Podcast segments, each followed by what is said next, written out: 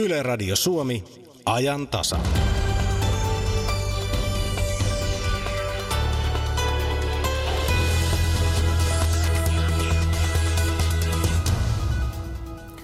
Loppuuko kellojen siirtely? Kesäaikadirektiivi on ollut tänään esillä Brysselissä. Soitamme sinne. Neurotutkija kehottaa kouluja ottamaan päiväunet lukujärjestykseen. Valmistautuminen syksyn maakuntavaaleihin on puolueessa alkamassa, mutta maakuntalakipaketti on vielä eduskunnan hyväksyntää vailla. Kohuttu alkoholilaki on ollut voimassa kuukauden päivät. Muuttiko se mitään? Aloitamme tapaus Väyrysellä. Kuuntelet ajantasaan. Studiossa Jari Mäkäräinen, hyvää iltapäivää.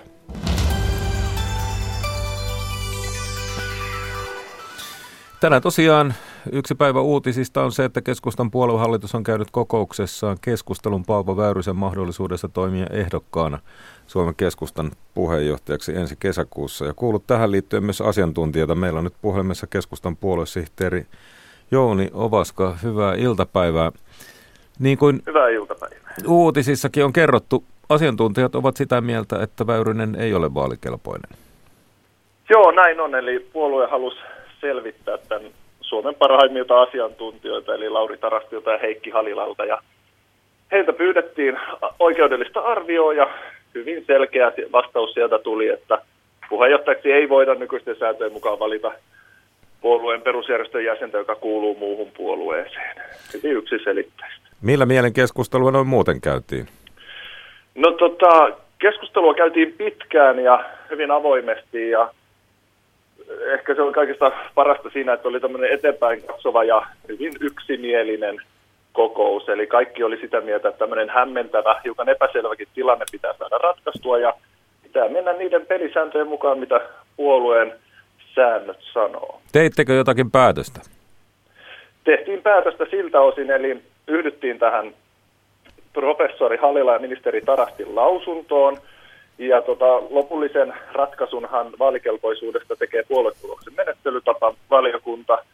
Ja sillä tavalla, että puoluehallitus esitti, että myös tämä menettelytapa valiokunta sitten tekee arvioista vaalikelpoisuudesta ja, ja lähtee sitten tiety, tiettyjen sääntömuutoksiin, mitä on ollut jo vireillä muutaman vuoden, niin niidenkin osalta vielä tarkistuttamaan sitä, että että kun vaaleja puoluekokouksessa käydään ja johtopaikoille pyritään, niin niihin pyrkivät ja voi valituksi tulla sellaiset henkilöt, jotka on ennen vaalia ollut keskustan jäseninä ja myöskin vaalien jälkeen pysyvät keskustan jäseninä, niin tämmöinen sooloilu loppuu täysin. Tietysti sitä ei ole ennen ollut, että oli hyvin poikkeuksellinen tilanne nyt, kun kunniapuheenjohtaja tämmöisen liikkeen teki, mutta pelisäännöt tarkastettiin kaikille samaksi. No Paavo Väyrynen on julkaissut tiedotteen, oli tuossa uutisessakin äänessä, hän pitää asiantuntijalausuntoja maksettuina ja sille lisäksi kirjoittaa näin, että puoluehallituksen kannanotto näyttää tähtävä siihen, että puoluekokouksen valmistauduttaessa vältettäisiin perusteellinen keskustelu puolueen linjasta ja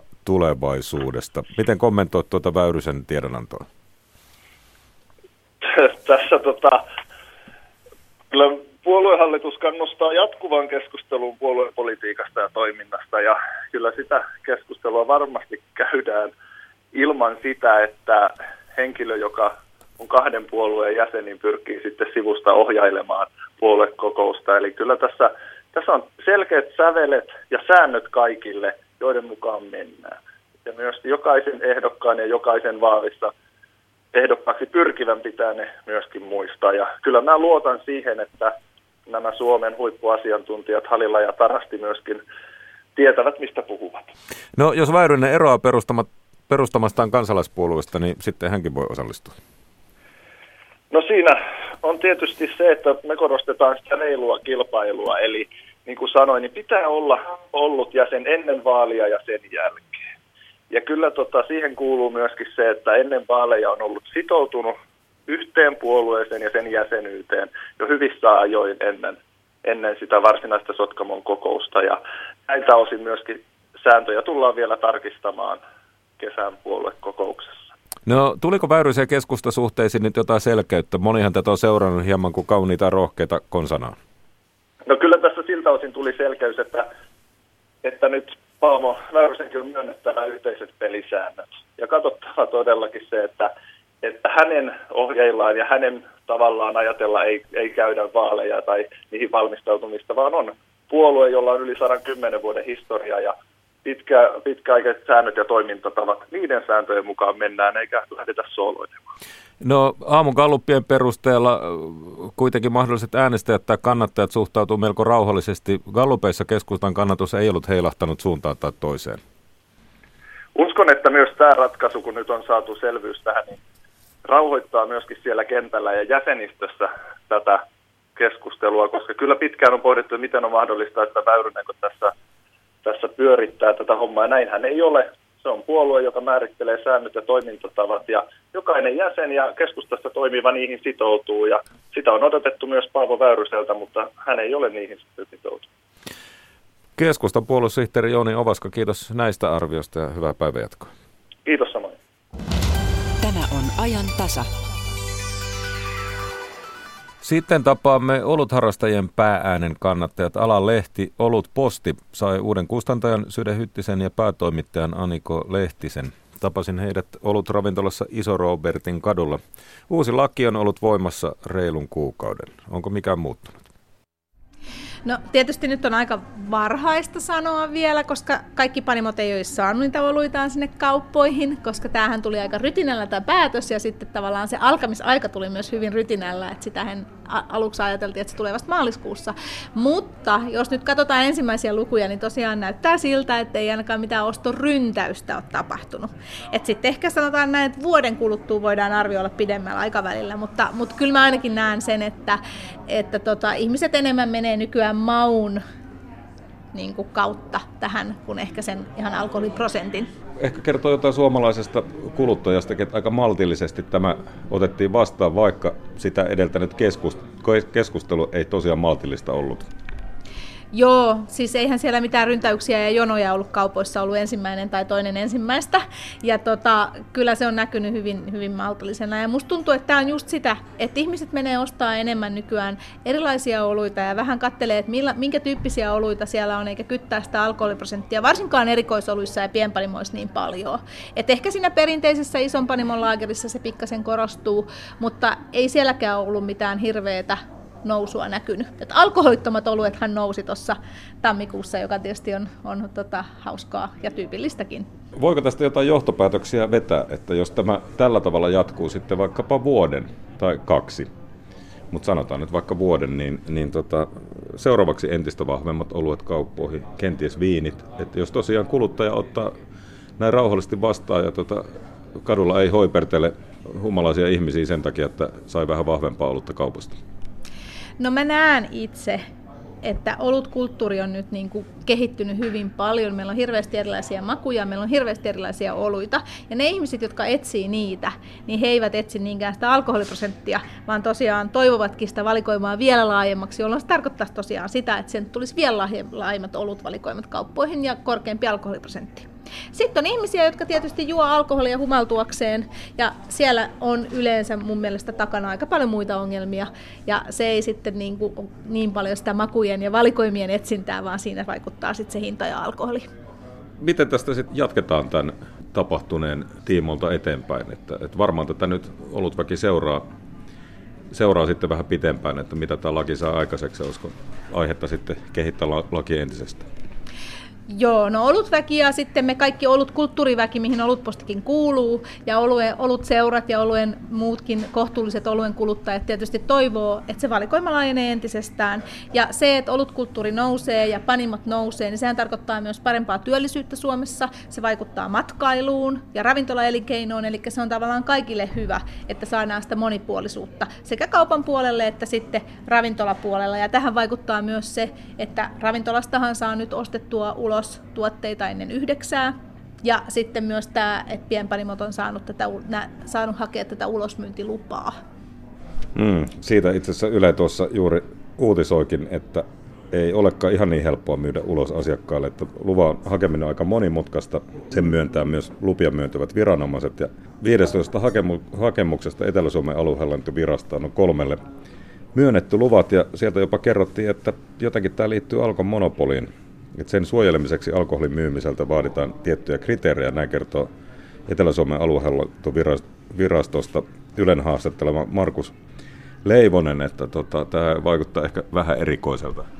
No niinhän tämä vaikuttaa vähän erikoiselta, varsinkin kun tietysti sitten siinä alkoholipoliittisessa keskustelusta tästä annettiin hyvin sellainen niin kuin ikään kuin eh, helpon toimintamallin tapa, että haette vaan sitä ulosmyyntilupaa ja te saatte sen. Et nythän tietysti tässä sitten tulee tämä käytäntö vastaan ja tämä tulee varmaan monessa eri asiassa myös tässä niin kuin ravintolasta ulosmyynnistä, jonka ohjeita niin odotellaan. Eli se, että missä, jos esimerkiksi hanaoluita halutaan nostaa ravintolasta ulos, että missä pakkauksessa niitä saa ostaa ja kaikkea muutakin. Että kyllähän nämä niin kuin poliittiset päätökset on yksi asia, mutta sitten toinen on se, että miten käytännössä nämä toteutetaan, niin se on sitten toinen.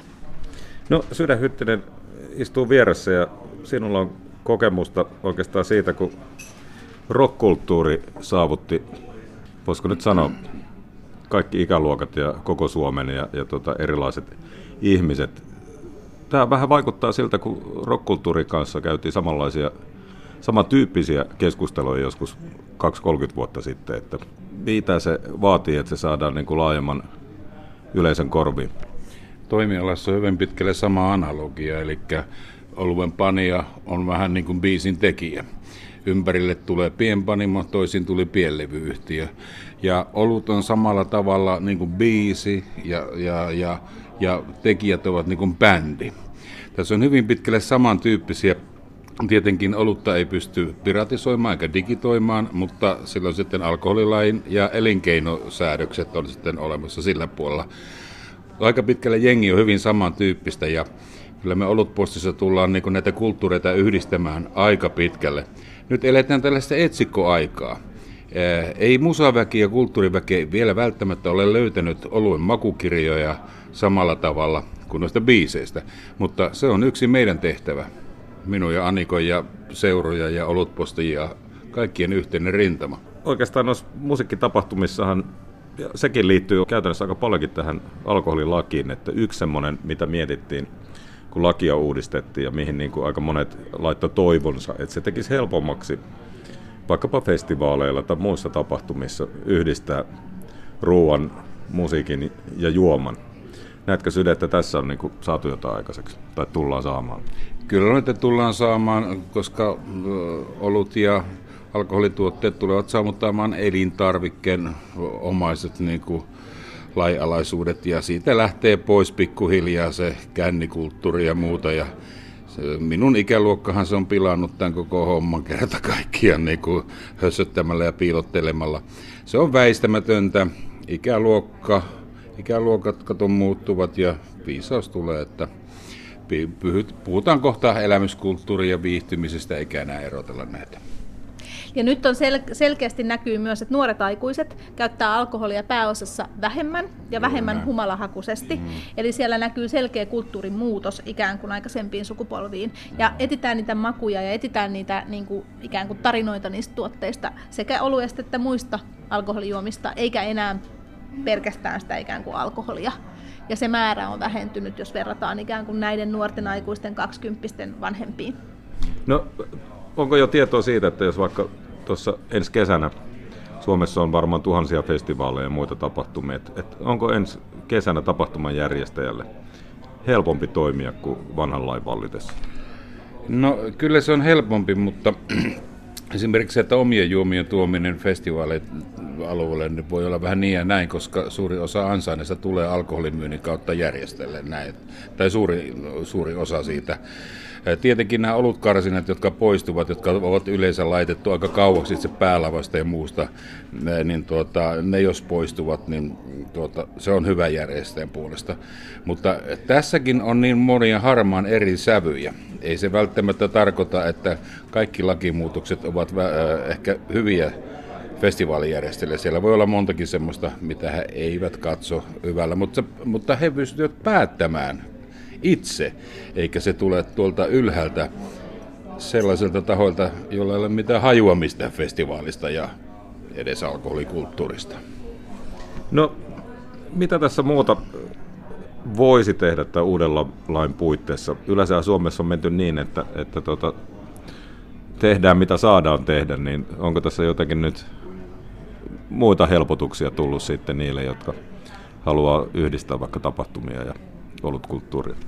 No tietysti sellainen ö, helpottuminen on, että jos ne panimot, jotka saa tämän ulosmyyntiluvan, niin pystyy sitten oikeasti myymään ikään kuin oluita paikallisille ja paikallisille yrityksille. Ja esimerkiksi sitten, jos joku yritys haluaa vaikka oman oluen niin kuin omalla etiketillä ja muulla, niin tavallaan sen pystytään myymään suoraan panimolta sit sinne yritykselle, kun tähän asti se on jouduttu kierrättämään jälleenmyyntipisteen kautta. Sitten myöskin tietysti oluen kuluttajat pääsee juomaan paljon erikoisempia oluita, koska ravintolassa useita hanaoluita niin ei ole pullossa, vaan ne saattaa olla hyvin pieniä määriä, jolloin nyt sitten, kun jos hanaoluiden ulosmyyntiohjeet tulee, niin ihmiset pääsee nautiskelemaan niitäkin sitten myös kotona. Ja, ja sitten tietysti myös tämä, että jos ne anniskelukarsinat poistuu tapahtumista, niin luultavasti siinä näkyy myös sellainen ilmiö, että ihmiset ei sitten mene sinne karsinaan juomaan itteensä niin humalaan, koska ne tietää, että alkoholi saa koko ajan. Koska tämähän on välillä tapahtumissa ilmiö, että sit kun mennään sinne niin. alkoholijuoma-alueelle, niin sitten siellä niin kuin ollaan ja juodaan hirveän monta, koska täytyy juoda varastoon ennen kuin mennään katsoa keikkaa. Vai, niin tämähän muuttuu. Esimerkki tässä, kun Joensuun laulujuhlissa oli tuottajana poppifestivaali ja sinne tuli sitten ensimmäistä kertaa nämä aidat. Niin ensimmäistä kertaa tuli myös järjestyshäiriöt. Ihmiset dokas itsensä aikamoisen kuntoon ja hyppi niiden aitojen yli ja, ja siihen asti ne oli perhefestivaalit ja kaikki oli niin kuin voittavat omia viinejä ja kaikkea muita, ei mitään hässäkkää. Että kyllä sitä hyvin saatiin hässäkään aikaa. No nyt kun katsoo sitä, että Olutpostin päätoimittajana on tosiaan nainen, niin pakko kysyä Syde sulta, että, että tota, onko olutkulttuuri naisistumassa ja mitä siitä seuraa? No kyllä, kyllä kai haisistuminen on omituinen sana, kun itse katsoo, että me ollaan kaikki vähän samanlaisia. Ja tota, mutta kyllä esimerkiksi kun huomaa ollut festivaalilla, ollut tapahtumissa kävijämäärät, niin ne ovat nousseet. Nais, naisten osilta, kyllä. Ja, ja totta kai tämä ruoka- ja olutyhdistelmä tuo kiinnostavuuksia. Ja, ja ky- kyllä minä näen, ja näinhän me ihmiset, täällä on ukko ja akkaa sekaisin, niin kuin kaikessa muussakin pitää olla. Niin. Panimoalahan on perinteisesti ollut hyvin miehinen ala, tietysti johtuen siitä, että jos mennään historiasta takaisin, siihen liittyy myös niin kuin ruumiillista työtä, että naiset on enemmän työskennellyt sit pullottajina ja ikään kuin miesten alaisuudessa, mutta kyllä Suomessa on ollut jo siis kymmeniä vuosia naispanimomestareita, ihan koulutettuja kaikissa isoissa panimoissa sekä Koffilla, Hartwallilla että Olvilla ja edelleen on. Et mä ehkä sanoisin, että pienpanimoskene on miehinen sen takia, että monet pienpanijat on kotioluttaustaisia, joka tuntuu olevan pikkasen yleisemmin miesten harrastus. Mutta tämäkin raja-aita on nyt muuttumassa ja siellä on koko ajan tulossa enemmän ja enemmän niin kuin naisia myös panimamaailmaan niin asiantuntijoina kuin toimittajina kuin sitten ihan oluen tekijöinä. Että mä oon itse tehnyt tätä kaikkea ja huomannut, että vaikka aika yksin oli silloin 15 vuotta sitten ja 10 vuotta sitten, mutta nyt onneksi on ruvennut löytymään koko ajan enemmän ja enemmän myös samaa sukupuolta olevia kumppaneita, joiden kanssa voi puhua asioista. Tosin mä oon myös sitä mieltä, että olut on ihmisiä yhdistävä tekijä. Eli me olutpostissakin halutaan viestiä sekä miehille että naisille ja, ja mahdollisimman monipuolisesti kaikesta, mikä oluessa kiinnostaa. Sekä ruoasta että musiikista että kaikesta muusta, koska silloin kaikki me löydetään joku side siihen olueen musiikin, kulttuurin, ruoan tai minkä tahansa muun kautta. Mitäpä kuuluu Samulille, siis Edelmannille? Se selviää torstaina, kun ensi kesänä 50 vuotta täyttävä taiteilija tulee studioon. Hän ei pelkästään puhu, hän myös laulaa torstai-iltana. Mukana on myös orkestra suora lähetys. Yle. Radio Suomi. Talouden kohentuminen näkyy myös työntekijöiden näkemyksissä omasta tilanteestaan työpaikalla. Tilastokeskuksen työ- ja elinkeinoministeriölle tekemän kyselyn mukaan työntekijät arvioivat työnteon mielekkyyden parantuneen. Lisäksi palkansaajat uskovat myös kehittymis- ja oppimismahdollisuuksien olevan aiempaa paremmat. Toisaalta työpaikalla koetaan olevan entisen malliin syrjintää, kiusaamista ja väkivaltaa. Kaiken kaikkiaan enemmistö työntekijöistä kokee kuitenkin olojensa parantuneen. Näin summaa työministeriön erityisasiantuntija Maija Lyly Yrjänäinen. No, osaltaan tähän varmasti vaikuttaa se, että taloustilanne on kohentunut selvästi. Eli ihmiset uskoo, että työllisyystilanne kehittyy parempaan suuntaan ja myös oman työpaikan taloudellinen tilanne. Mutta barometrissa näkyy myös, että työpaikoilla on entistä paremmat mahdollisuudet kehittää osaamista ja osallistua myös työpaikan toiminnan kehittämiseen. Missä se parhaiten näkyy? Missä on suurimmat parannukset? No kyllä tässä tämä positiivinen työmarkkinanäkymä heijastuu siinä mielessä, että, että ne muutokset edellisvuoteen verrattuna on suuria, että työoloissa se kehitys aina tulee enemmän pikkuhiljaa, että näkyy siellä työpaikoilla, mutta myös näkemykset siitä, että työn mielekkyys ja kehitys- ja vaikutusmahdollisuudet olisi jatkossakin kehittymässä myönteiseen suuntaan, niin on iso asia palkansaajille nyt tänä, tässä barometrikerralla. Kyllä tässä näkyy se, että ensinnäkin työpaikoilla on aika paljon muutoksia ja otetaan käyttöön uusia työvälineitä ja muita. Että näkyy esimerkiksi tämä sähköisten työtilojen yleistyminen on, on tapahtunut tosi nopealla vauhdilla nyt muutaman vuoden aikana. Etätyö on lisääntynyt oikeastaan pari viime vuoden aikana selkeämmin ja myös tämä somen käyttö, mutta nämä on, monet näistä on nyt hyvin yleisiä jo esimerkiksi ylempien toimihenkilöiden työssä, että yleistyvät myös esimerkiksi sähköiset työtilat sitten muillakin palkansaajilla. No, työpaikkojen kiire ei ole kuitenkaan helpottanut. Työntekijät eivät koe kaikissa asioissa parannusta tapahtuneen, eivät koe voivansa vaikuttaa työtahtiin, työtehtäviin, työn jakoon. Mikä tässä nyt tällä hetkellä on tilanne?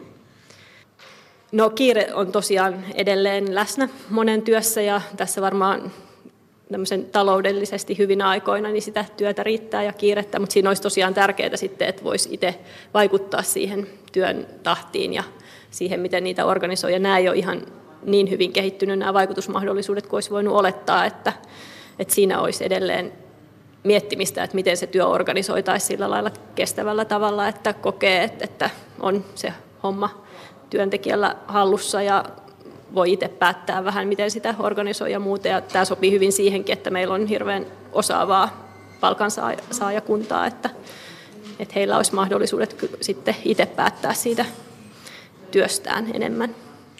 Työntekijät myös valittavat edelleen syrjintää, kiusaamista ja jopa väkivaltaa. Ne ovat joitakin pieniä prosentteja, paria kolmea prosenttia suurin piirtein nämä, jotka ovat kokeneet tätä, mutta se on aika vakaata se kehitys. Mitä tässä olisi tehtävissä? No, tämä on tosiaan nämä kiusaamista ja syrjintää koskevat asiat ei ole kauheasti muuttunut tässä viimeisen, viimeisten vuosien aikana, kun tätä on barometrissakin kysytty. Eli tässä olisi tekemistä ja tämä on tietysti sit työpaikoilla monen eri ihmisen vastuulla, tietysti työnjohdon vastuulla, mutta myös siinä, että kaikkien asia, että, että jos sellaista esiintyy, niin siihen puututaan ja varhaisessa vaiheessa ja käydään niitä asioita läpi.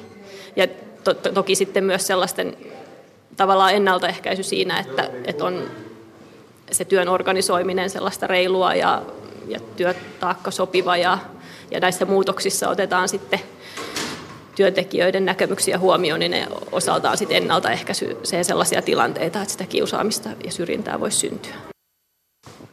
Työministeri Jari Lindström, työolobarometri kertoo työntekijöiden kokemuksesta, että mahdollisuus vaikuttaa työpaikan toimintaan on parantunut ja kehitysmahdollisuuksiakin on. Toisaalta kaikki eivät koe voivansa osallistua työpaikan toiminnan kehittämiseen ja kiusaamista, jopa väkivaltaa koetaan entiseen tapaan. Mitä työpaikkojen olojen kehittämiseksi vielä on tehtävissä? Hyvinkin paljon, että tietysti yksi on se, että niillä työpaikoilla, missä nämä hommat on mennyt eteenpäin, otettaisiin sieltä mallia, ei tarvitse keksiä pyörää uudestaan. Eli tämmöistä vertaistukea. Mutta sitten tietysti se isoin asia on varmaan meidän jokaisen oma asenne, että esimerkiksi kaupan alan ollaan ihmisissä kampanja keskittyy siihen, että asiakkaalta tulee niin kaupan henkilökunnalle uhkailua, väkivaltaa ja tämmöistä syrjintää, joten kyllä se ensimmäinen on se, että meillä on jokaisella asenne kunnossa ja mietitään, että miten me toisiamme kohtelemme, että sieltä se lähtee. E, sieltä, sitä puolta enemmän kehittämällä, koska se ei maksa mitään. Tässä oli sellainen havainto, että jonkun verran koetaan syrjintää esimerkiksi esimiehiltä tai työtovereilta, mutta eniten asiakkailta eri paikoissa. Ja suurin paikka, missä koetaan jonkinlaista syrjintää tai jotain muuta epämiellyttävää kohtelua, on julkinen sektori, siis esimerkiksi valtio. Mitä täällä on tehtävissä?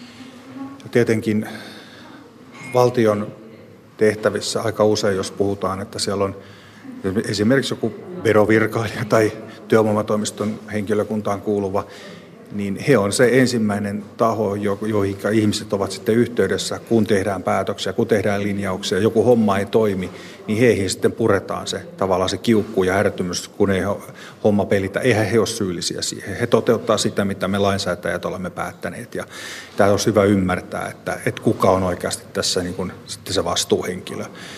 Ja esimerkiksi hoitoalalla, niin aika usein niin nämä hoitoalan ihmiset kokee uhkailua ja, ja jos ihmisellä on itsellään paha olo ja kiukku ja hätä ja näin, niin sitten se puretaan siihen ensimmäiseen ihmiseen, joka tulee vastaan. Eli kyllä minä tässäkin menisin siihen, että ollaan ihmisiksi ja muista, koitetaan niin käyttäytyä asiallisesti. Tässä oli paljon positiivistakin tässä työoloparametrissa, niin mitä ovat sellaiset asiat, joita nyt ehkä nostaisitte eniten tästä esiin?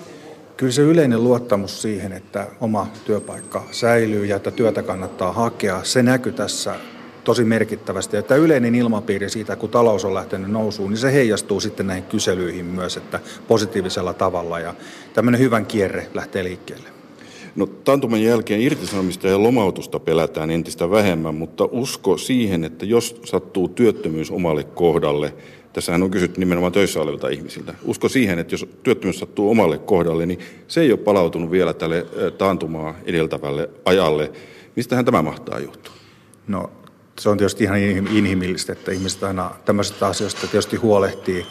Faktahan on kuitenkin se, että jos tällä hetkellä ihminen joutuu työttömäksi, niin hän aika nopeasti todennäköisesti pääsee takaisin työelämään. Se ongelma on enemmänkin ne ihmiset, jotka ovat sitten pitkäaikaisesti työttöminä. Että, että semmoinen, kaikki tilastot tukee itse asiassa tätä, että on helpompi saada töitä, vaikka joutuisit nyt työttömäksi, kuin että olet ollut pitkää työttömänä.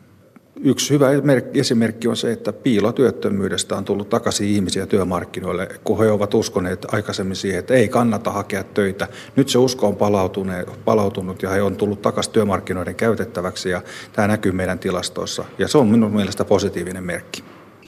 Näin sanoi työministeri Jari Lindström. Haastattelussa oli myös työministeriön erityisasiantuntija Maija Lyly Yrjänäinen. Toimittajana oli Jyrki Siivonen. Kello on 14.29. Kuuntelet ajan radio Suomessa. Tässä lähetyksessä kohtapuolin pirautetaan Brysseliin. Suomalaisille kovin tärkeä kesäaikadirektiivi on esillä. Nimittäin näyttää vähän siltä, että me tästä ollaan kovasti huolissamme. Kukapa meistä kelloja aina haluaisi siirtää. Se vie keväällä sen yhden tunnin yöunesta, mutta kuullaan kohta, miten parlamentissa siellä – asiaan suhtaudutaan. Sitten pohditaan päikkäreitä koulussa. Se olisi terveellistä myös koululaisille. Ja sitten vielä maakuntavaaleista lähetyksen loppuun. Lakiahan ei vielä ole saatu valmiiksi, mutta sitä ennen Noora Kettunen kertoo, mitä tuolla Ylen nettisivulla on juuri tällä hetkellä esillä. Kuten tiedämme, niin rokottaminen herättää vahvoja tunteita puolesta ja vastaan ja jakaa ihmiset eri leireihin. Ja nyt tutkijat yrittävät selvittää, miksi näin on. Tämä tutkimus on ainutlaatuinen, sitä ei ole aiemmin tehty missään muualla vastaavanlaista. Asialla ovat Åbo Akademin teologian ja Turun yliopiston psykologian laitokset. Tutkimuksen pontimena on ollut kasvussa ollut rokotevastaisuus – niin muualla maailmassa kuin Suomessakin. Tutkimuksessa tutkitaan kuitenkin myös myönteistä, epäröivää ja kyseenalaistavaa suhdetta rokotteisiin. Tutkijat haluavat ymmärtää, miksi rokotukset herättävät ihmisissä niin vahvoja tunnetiloja. Näin halutaan parantaa terveydenhuollon ammattilaisten ja tavallisten ihmisten välistä keskustelua. Ensin tutkitaan hoitoalan ammattilaisia 20 000 ja sitten loppukeväällä lähetetään kyselylomake lapsiperheille Turkuun, Turunmaalle ja Ahvenanmaalle. Ja tutkimuksen viimeinen osuus suuntautuu sitten rajatulle alueelle Pietarsaaren seudulle, jossa asuu paljon ruotsinkielisiä ja lestadiolaisia ja siellä suhtaudutaan myös rokotuksiin pensiämmin kuin muualla maassa. Siellä rokoteasenteita tutkitaan syvemmin ja erilaisilla menetelmillä kuin muualla maassa. Halutaan selvittää muun muassa sitä, onko uskonnolla ja rokotevastaisuudella jotain tekemistä toistensa kanssa. Sitten asia erityisesti vanhemmille. Kysykää itseltänne, osaatteko puuttua nuorten radikalisoitumiseen.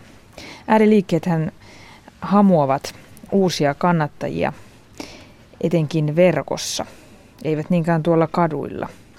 Kuinka näin toteaa ääriliikkeitä tutkinut tohtori Tommi Kotonen Jyväskylän yliopistosta. Sosiaalista mediaa käyttävät etenkin nuoret ja, ja nämä värväjät saatat, saattavat vaikuttaa nuoriin, sillä keskustelut sisältävät suostuttelemista, yllyttämistä ja kiihottamista. Sosiaalinen media on myös hyvä kanava ääriliikkeiden toiminnan ylläpitämisessä ja kehittämisessä, koska sen kautta tavoitetaan suuri joukko ihmisiä. Myös kajanilainen toimittaja ja palkitun esikoisromaanin Noulan kirjoittanut Sanna Heinonen on sitä mieltä, että nuoret ovat erityisessä asemassa ja heidän kanssaan kannattaisi keskustella asiasta avoimesti ja nuoret ovat siitä myös valmiita puhumaan. Tärkeää on puhua etenkin vihapuheesta. Tietoa on nykyään saatavilla runsaasti, mutta sen hankinta vaatii osaamista ja sitä, että osaa erottaa totuuden ja valheen toimin toisistaan. Tutkija sanoo, että vaikka Euroopassa esimerkiksi äärioikeisto on noussut vahvasti esiin, niin Tomi Kotosen mielestä isoa kuvaa katsottaessa ääriliikehdintä on ollut rauhoittumaan päin parin vuoden takaisista. Ja kerrotaan sitten vielä Ylen puoluekannatusmittarista. Ylen nettisivuilta voit käydä katsomassa, mistä asetelmista puolueet lähtevät eduskuntavaaleihin ja pääministerikisaan. Puoluekannatusmittari kertoo puolueiden kannatuksen kehityksen pitkällä aikavälillä. Eduskuntavaaleihin on aikaa runsas vuosi ja suurimmat puolueet lähtevät pääministerikisaan tasaisista asetelmista. Ja tuolta löytyy tiedot vuodesta 1994 alkaen. Kannattaa käydä katsomassa näitä taloustutkimuksen keräämiä tietoja Ylen nettisivuilta. Kiitoksia Noora näistä. Euroopan parlamentti äänesti tänään kellojen siirtämisen lopettamisesta Parlamentti haluaa, että kellojen siirtämisestä eli niin sanotun kesäaikadirektiivin kumoamisesta tehdään vielä lisää selvityksiä. Sen sijaan parlamentti ei päätynyt vaatimaan sitä, että kellojen siirrot lopetettaisiin tältä istumalta. Meillä on nyt puhelimessa Ylen EU-kirjavaihtaja Petri Raibio. Hyvää päivää sinne Strasbourgiin. Niin, näinkö siinä kävi, että tältä istumalta meidän niin kovasti toivoma kellojen siirtäminen, se ei vielä lopu? Ei se vielä lopu. Tässä tosiaan oli oikeastaan pöydällä kolme vaihtoehtoa tässä äänestyksessä. Eli ensimmäinen olisi ollut se, että vaaditaan komissiota ryhtymään toimiin, että tästä luovuttaisiin saman tien. Toinen oli se, että vaaditaan selvittämään vaikutuksia ja tietysti sitten kolmas oli se, että mitä ei olisi tapahtunut, niin näistä tämä keskimmäinen nyt sitten voitti. Eli parlamentin pitää komissiota selvittämään, että mitä vaikutuksia tällä kesäaikajärjestelyllä on ja, ja sitten ryhtymään sitten selvitysten öö, mukaisiin toimiin sitten mahdollisesti myöhemmin. Mutta tämä, tämä oli vähän niin kuin tämmöinen keskivälin malli, joka täällä nyt sitten jäi voitolle. No vissi ei ole kovin väärin sanoa, että nyt on kyseessä vahvasti suomalaisten ajama asia. Uh, se ei ole ihan väärin sanoa näin, se on totta. Täällä olin eilen tässä lehdistötilaisuudessa, jossa tämän kampanjan – edustajat tuota, asiansa esittelivät ja siinä oli tiskin takana taisi olla noin kahdeksan meppiä, joista neljä oli suomalaisia, mutta kyllä se jonkin verran kiinnostaa muuallakin. Siinä on, on esimerkiksi tsekkiläinen meppi tai, taitaa vetää sitä kampanjaa, että Puolassa tästä on keskusteltu ja Virossa on keskusteltu jonkin verran, mutta tuota, näyttää siltä, että mitä etelämmäksi mennään Euroopassa, niin sitä vähemmän tämä aihe ehkä kuitenkin sitten kiinnostaa. No, ymmärrätkö oikein, että suomalaismepit yli puolueen rajojen ovat tämän takana? Se ei taida nyt ihan tavallista olla. Uh, ky- kyllä, ymmärsit oikein, joo. Käsittääkseni kaikki suomalaismepit ovat tuota, sillä kannalla, että tämä kellojen siirtely pitäisi lopettaa. Uh, ei se, se ei ole täysin tavatonta, ei se kauhean yleistä ole, mutta ei täysin tavatontakaan, koska nyt kun muistetaan esimerkiksi nämä metsäaiheiset äänestykset tuossa, niin kun puhuttiin hiilinieluista ja, ja tuota uusiutuvasta energiasta, niin näissä asioissa kyllä suomalaiset ovat myös aika usein löytäneet jonkun sortin yhteisen sävelen vähän yli puolueen rajojenkin. Täällä parlamentissa tämä toimii vähän eri tavalla kuin, kuin esimerkiksi eduskunta, eli tota, joissain asioissa MEPit samaistuu sitten enemmän siihen omaan valtioonsa ja mahdollisesti joskus jopa omaan hallituksensa kuin sitten siihen eurooppalaisen puolueryhmään, johon he täällä sitten kuuluvat. No, miten hyvin olemme onnistuneet saamaan muiden maiden edustajia ehdotuksen taakse?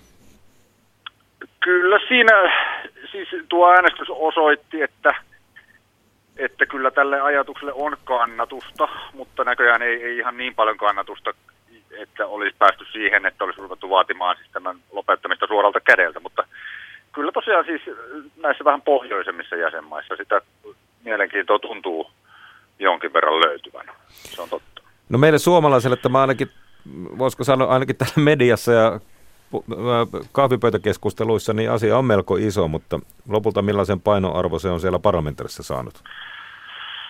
Uh, tämä nyt oli, oli ensimmäinen kerta, kun tätä asiaa täällä ylipäätään käsiteltiin ja, ja tietysti kyllähän se jonkun sortin voitto on näille, jotka haluavat tästä luopua, että se saatiin sinne ylipäätään niin asiallistalle keskusteluun ja äänestykseen. Täällä oli tänä aamuna siis tosiaan ensin oli keskustelu, jossa meppejä oli paikalla kyllä aika vähän. Siellä nä- näytti olevan ehkä 340 näistä 751 mepistä, mutta paikalla oli kyllä myös komissaari, joka tästä asiasta vastaa, eli liikennekomissaari Bulge, joka otti nämä terveiset tietysti vastaan ja, ja tuota, sanoi, että, että asia on näköjään tärkeä ainakin osalle, osalle porukasta. Eli tota, kyllä se varmasti niin kuin, nyt se jonkunlainen viesti sinne komission suuntaan lähti, joka, joka on siis se toimija, jonka tässä pitää seuraavaksi jotain tehdä, jotta tämä asia liikahtaisi suuntaan tai toiseen. No tosiaan, niin kuin sanoit, parlamenttikin tuota sitten vaati lisäselvityksiä. Tuota, onko tässä jotain muita prosesseja tällä hetkellä käynnissä?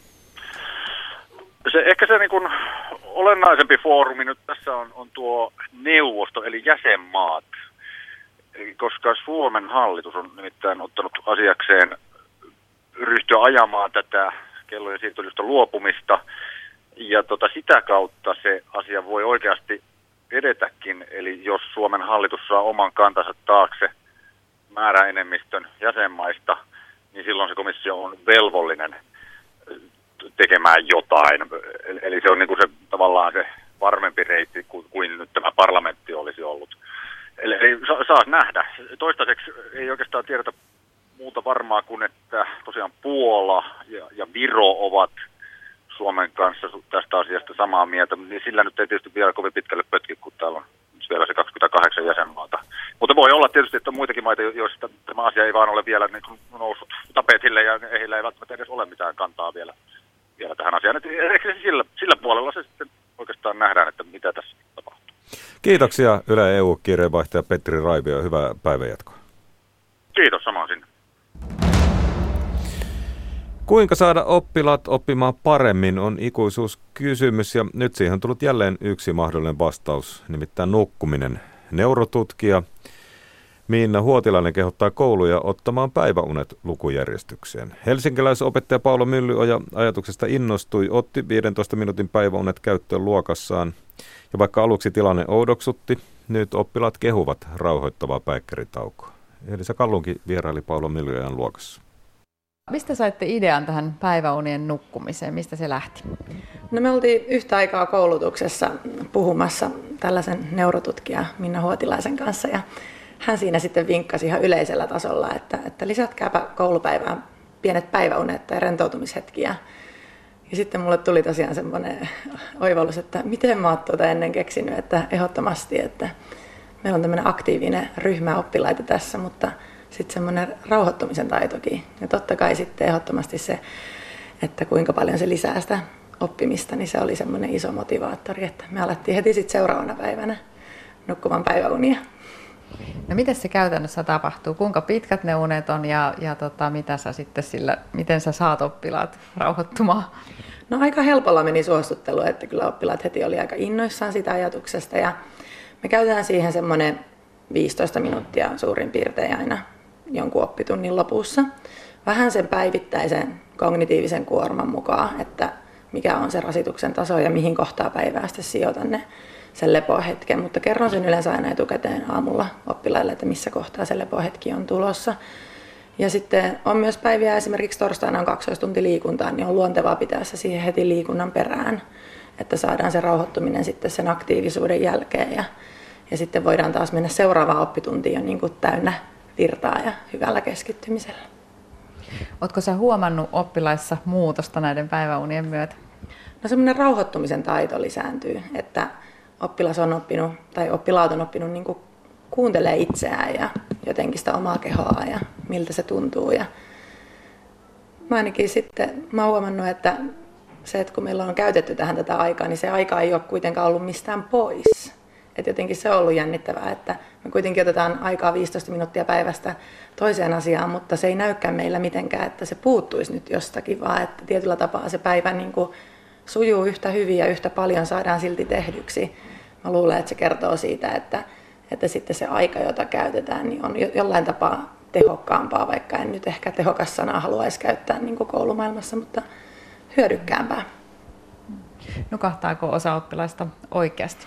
Kyllä ne taitaa nukahtaa, että osaa pitää sitä ihan ravistella, että no nyt lähettäisiin välitunnille, että, että kyllä siellä mennään aika semmoiseen jo kivaa, semmoiseen unen tilaan.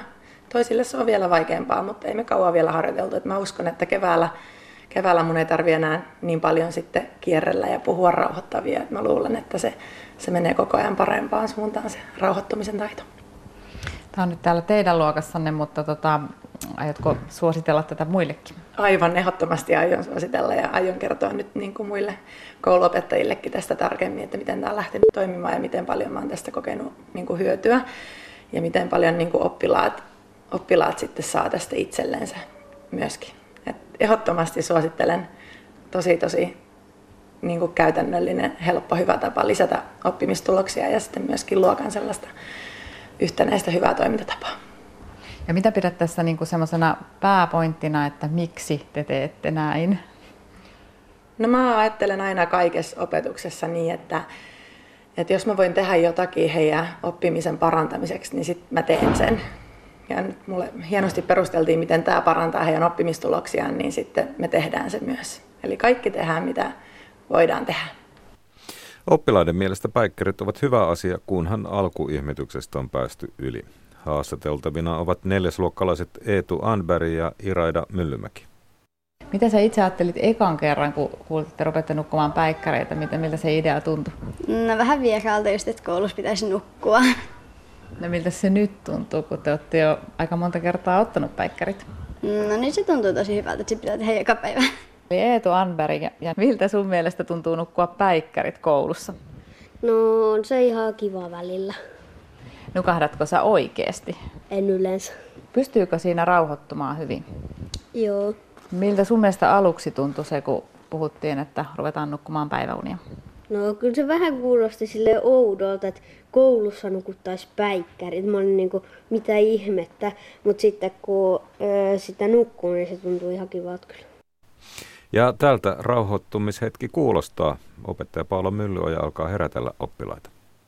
Anna ajatusten pikkuhiljaa palata tänne koulupäivään.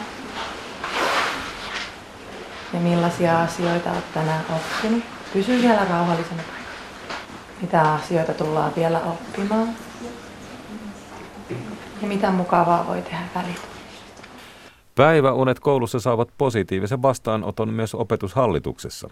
Opetushallituksen kokeilukeskus on alle vuoden ikäinen osasto, jossa pyritään kehittämään uusia ja innovatiivisia koulutuksessa ja varhaiskasvatuksessa käytettyjä opetusmetodeja. Kokeilukeskuksen päällikkö Anneli Rautiasen mielestä päiväunet koulussa kuulostavat erittäin hyvältä. No aivan mainiolta ja oli todella ilahduttavaa kuulla ja lukea tästä.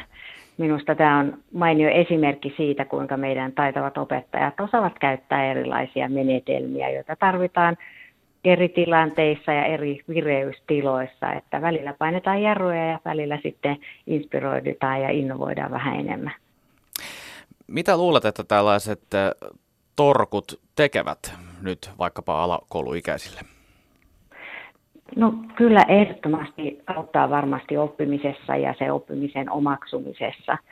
Että on monenlaisia menetelmiä, joita opettajat käyttää. Mindfulness on muun muassa aika suosittua tällä hetkellä opettajien keskuudessa ja he varmaan näkevät myöskin sen hyödyn sitten siinä päivittäisessä työskentelyssä. Ja kyllä mä uskoisin tässä myöskin aivotutkimusta, joka osoittaa hyödyn, että aivot tarvii välillä levähtää ja yöllä sitten käsittelee sitä tietoa hieman enemmän.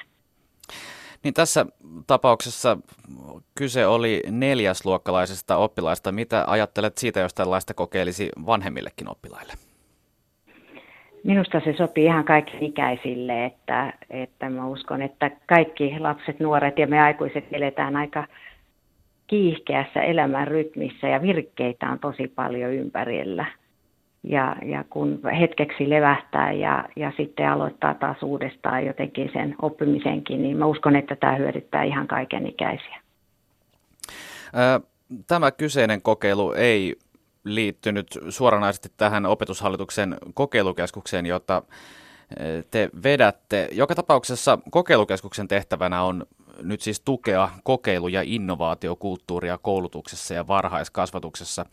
Lyhyesti Anneli Rautiainen, mitä siellä kokeilukeskuksessa nyt siis tehdään? No me halutaan auttaa kuntia ja kouluja ratkaisemaan sellaisia ongelmia, jotka ei ole vielä ratkennut ja jotka vaikuttaa kuitenkin oppimiseen. Ne voi olla hyvinvointiin liittyviä, toimintakulttuuriin liittyviä ja lähteä yhdessä etsimään niin kuin kokeilujen kautta, mikä toimisi ja mikä ei. Ja rohkeasti lähteä niin kuin myöskin ajattelemaan sitä, että voiko asioita tehdä toisin ja kannustamaan siihen. Ja ne kokeilut voi olla lyhyitä tai pitkiä, mutta sillä toivotaan, että ne on vaikuttavia, että me saadaan niistä myös kerättyä sitten tietoa, jota me voidaan viedä ihan päätöksentekijöille saakka. Onko antaa jotain esimerkkejä, minkälaisia uusia innovatiivisia opetusmetodeja teillä on siellä pohdittu? No me lähdetään siitä, että me lähdetään prosessissa yhdessä niin kuin etenemään, että me ei tuoda mitään valmiina. Ja me ollaan nyt siinä vaiheessa meidän työssä, että me ollaan soiteltu kuntiin ja kouluihin, että löytyisikö innostusta lähteä tämmöiseen prosessiin mukaan. Joten ei anneta valmiina eikä ylhäältä päin, vaan lähdetään ihan sieltä, missä sitä työtä tehdään, niin pohtimaan, että mitä nyt tarvittaisiin, että mitkä on vaikkapa, vaikkapa johtamiseen tai hyvinvointiin liittyvät asiat. Että hyvinvointikin liittyvät asiat ei ehkä enää pelkästään ratkea koulun väen voimin ja mietitään, ketä voitaisiin ottaa mukaan, kuinka nuorisotyö, kirjasto, liikuntatoimi, erilaiset toimijat sosiaali- ja terveyspuolelta voisi tulla mukaan yhdessä kehittämään niitä kokeiluja ja katsomaan sitten uusia malleja, että mitkä voisi lähteä toimimaan paremmin. No jos opettajat eri puolilla kokeilevat tai pohtivat sitä, että kannattaisiko rohkeasti vaan lähteä kokeilemaan jotain omaa ideansa, niin ilmeisesti ainakin opetushallituksen teidän keskuksenne puolelta niin tähän kannustetaan. Ehdottomasti kannustetaan ja meillä tehdään jo paljon hyviä hyviä asioita ja on paljon kehittäviä kouluja ja me halutaan ehkä tässä siirtyä semmoiseen ketterämpään toimintaan, että, että voitaisiin niin kuin nopeammin reagoida niihin asioihin, jotka tulee eteen ja, ja rakentaa semmoista niin kuin nopeampaa myöskin niin kuin, kaikkia osallistavaa kulttuuria tässä kehittämisessä. Näin totesi opetushallituksen kokeilukeskuksen päällikkö Anneli Rautiainen, Tuukka Pasanen haastatteli.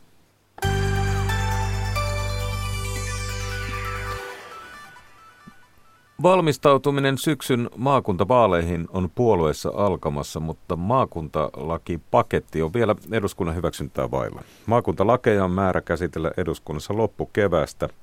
Maakuntavaalipäiväksi on suunniteltu 28. lokakuuta.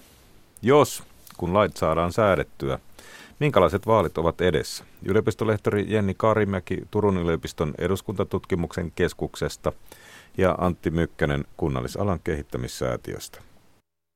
No, tällä hetkellä arvio on se, että keskeiset kuntapäättäjät lähtevät ehdokkaaksi, todennäköisesti myös aika moni kansanedustajaksi aikova tai sellaisena jo tällä hetkellä oleva. Sanoisin, että se on ehkä välimuoto kunnanvaltuustosta ja, ja, ja, ja ikään kuin tämmöinen pienoisparlamentti, koska siinä kuitenkin asioita arvioidaan kuntaa laajemmalla maantieteellisellä alueella, mutta lähtökohtaisesti aika paljon malli muistuttaa samaa, mikä meillä Suomen kunnissa tällä hetkellä jo on.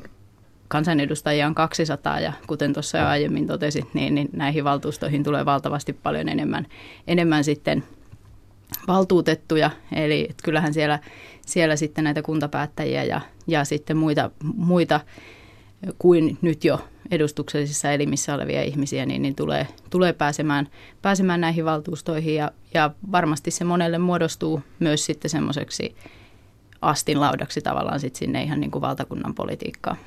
Miten uutena, uutena tällaisena poliittisena foorumina te näette tämän nämä, nämä maakuntavaltuustot ja sinnehän, sinnehän tulee myös maakuntahallitus, Jen, Jenni Karimäki. No onhan se totta kai täysin uusi. Meillä ei tämmöistä väliportaan edustuksellista tasoa, tasoa Suomessa ole koskaan aikaisemmin ollut. ollut ja totta kai se ensimmäinen, tämä ensimmäinen kausi sitten tulee hyvin pitkälti määrittelemään sitä, että minkälainen foorumi siitä, siitä sitten loppukädessä muotoutuu. Mutta kyllähän se, se luo, luo tämmöisen uuden, uuden foorumin.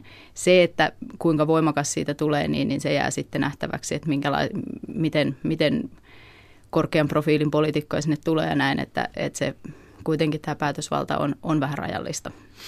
Antti Mykkänen, miten, miten uusi, tuleeko sitä uusia näyttävää? Vähän sama kysymys kuin Jenni Karimäelle. No siitä tulee ainakin uusi. Ja tietenkin käytännössä on niin, että, että 6 euroa, lähes 6 euroa kymmenestä kuntien rahoista siirtyy tälle uudelle maakuntahallinnolle. Ja kun se on niin vahvasti sosiaali- ja terveyspainotteinen tehtäviltään ja, ja rahoiltaan tällä hetkellä, niin uskoisin, että etenkin ne henkilöt, jotka ovat sosiaali- ja terveyspolitiikasta ja sen käytännön toteutusta kiinnostuneita, ovat kaikkein aktiivisimmin lähdössä ehdokkaaksi. Taas kuntien tehtäviin jää vahvimmin sivistystoimia, niin sanotut elinvoimatehtävät. Ja on, on spekuloitu sillä, että käykö niin, että sitten taas kuntiin lähtevät ehdolle ne, jotka ovat sivistysasioista kiinnostuneet ja, ja ehkä elinvoiman politiikasta. Aika näyttää, toivon kuitenkin, että nämä asiat sillä tavalla mukavasti sekoittuvat, että monen tyyppiset profiilit ovat ehdolla näissä molemmissa sekä maakunnissa että kunnissa. Jenni Karimikin, mitä ajattelette tästä rekrytoitumisesta maakuntavaalien ehdokkaiksi ja, ja, ja maakuntavaltuustoihin? Tähän niin kuin rekrytoitumiseen liittyy samat, samat haasteet kuin muissa vaaleissa, eli, eli naisten, nuorten, etnisten vähemmistöjen edustus on, on jo niin kuin ehdokasvaiheessa pääsääntöisesti suhteessa pienempää kuin väestössä keskimäärin. Ja toisaalta sitten tähän maakunta maakuntavaltuustoihin ehkä ja maakuntavaaleihin liittyy sitten vielä tämmöinen niin kuin maantieteellinen aspekti, eli että jos tätä maantieteellistä tasapainoa siellä maakunnan sisällä lähdetään, lähdetään kovasti preferoimaan, niin, niin sitten se saattaa vaikuttaa tähän sosiodemografiseen tasapainoon, eli että sitten ö, tutkimukset kuitenkin ja käytäntö osoittaa, että usein tämmöinen keski-ikäinen, hyvin koulutettu, melko hyvin toimeentuleva, useimmiten vielä mies on se kaikista niin kuin – todennäköisin ehdokas pääsemään läpi. Ja sitten jos tämä niin kun, maantieteellinen painotus tulee, eli että ajatellaan, että pienetkin kunnat lähtevät esimerkiksi keskittämään, keskittämään ja haluavat saada sen ehdokkaan ja haluavat varmistaa sen, että se ehdokas menisi läpi, niin, niin saattaa olla, että se sitten vaikuttaa, vaikuttaa siltä osin sitten näiden valtuustojen kokoonpanoon. Tuosta vielä, että jos kun ajatellaan, että, että ne on näitä sosiaali- ja terveyspalveluasioita, joita, joita, jo, jo, joihin suurin osa rahoista menee, niin miten paljon tosiasiallista valtaa näillä valtuustolla on, kun se on valtiovarainministeriön tiukassa ohjauksessa. Antti Mykkänen. No, tähän tietenkin ensin se, että jo rahat, jotka tulevat maakuntaan valtiolta, ne siis tulevat valtiolta. Ja tosiasiassa jo lain mukaankin, kaavailun lain mukaan, kunnat, tässä tapauksessa maakunnat, myöhemmin kunnatkin, mutta ne kaikkia maakunnat tietävät tarkkaan, kuinka paljon rahaa ne tulevat saamaan. Eli tällä budjetilla valtio jo ohjaa niin, että tämä tavoite noin kolmen miljardin menojen, sanotaanko ei leikkaus, mutta että se menokäyrä olisi kolme miljardia pienempi, siis 7 miljardia vuoteen 2030 eikä 10 miljardia, siis tämä kasvu, niin valtiohan on järjestänyt tämän todellakin lainsäädännön kautta jo niin, että, että se tulee tapahtumaan – tässä suhteessa siis pelivara päättäjillä on tietenkin aika paljon rajattu. Ja niin kuin tässä todetaan, myöskään ei ole verotusoikeutta näillä maakunnilla, eikä sillä ole yleistä toimialaa. Eli tässä suhteessa valtion ohjaus on kohtuullisen tiukka. No mitä valtuutetulle jää sitten päätettäväksi, jos, jos on ikään kuin on tiukka, tiukka ohjaus ja, ja, ja, ja rahatkin, rahatkin tulee niin kuin annettuna? No sehän tässä nyt mun mielestä näiden vaalien osalta tavallaan on se suuri haaste, haaste niin kuin siinä viestinnässä ja siinä, että, että miten, miten äänestäjät saadaan ylipäänsä kiinnostumaan, kiinnostumaan näistä vaaleista. Eli että se keskittyy hyvin paljon tähän soteen. Antti Mykkänen. Toki toiseen suuntaan on sanottava se, että, että se tehtävä joukko, mikä uusilla maakuntavaltuustolla on, on erittäin merkittävä ihmisten palvelujen kannalta. Järjestämisvastuu on siellä kaikkein tärkein asia. Se, mitenkä järjestämisvastuussa, eli suomeksi sanottuna siinä, millä tavalla organisoidaan palvelujen tuotanto tulevaisuudessa, niin laadun saatavuuden määrän osalta on, on äärettömän keskeinen ja tärkeä asia. Ja tokihan siellä myös näitä elinkeinopolitiikan linjoja vedetään. Maakunnille tulee kaiken kaikkiaan rahaa valtion budjetin kautta yli 21 miljardia, eli myös muuta kuin tätä sote-rahaa. Siellä on tieasioita, siellä on elinkeinorahoitusta, monta muuta.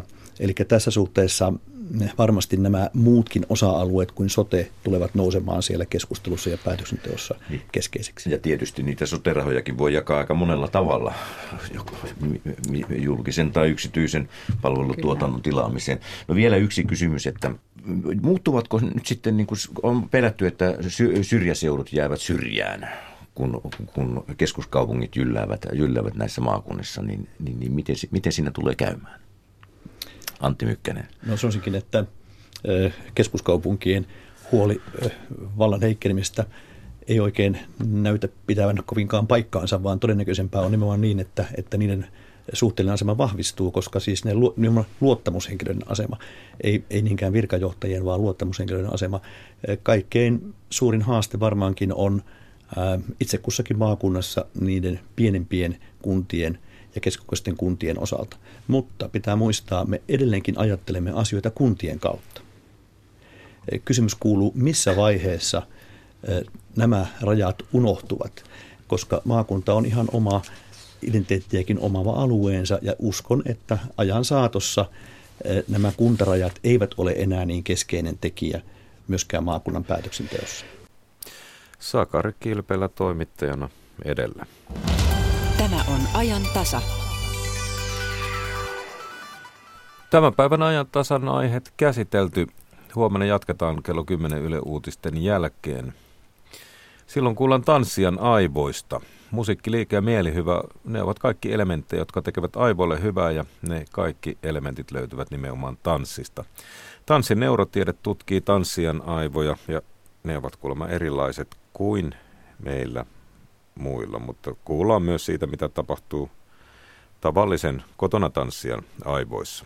Iltapäivällä puolestaan katse on vanhoissa valokuvissa. Millaisia tarinoita kertovat valokuvat, joita kukaan ei omista, joiden henkilöitä kukaan ei tunnista. Lähetyksessä on vieraana taidehistorian ja sukupuolen tutkimuksen dosentti Harri Kalha. Hän on tehnyt yhdessä valokuva ja Harri Tahmanaisen kanssa kirjan Valokuvan orpokoti. Jari Mäkäräinen kiittää seurasta. Nyt kuullaan aikamerkki kello 15 ja se tarkoittaa tuorempia Yle Uutisia.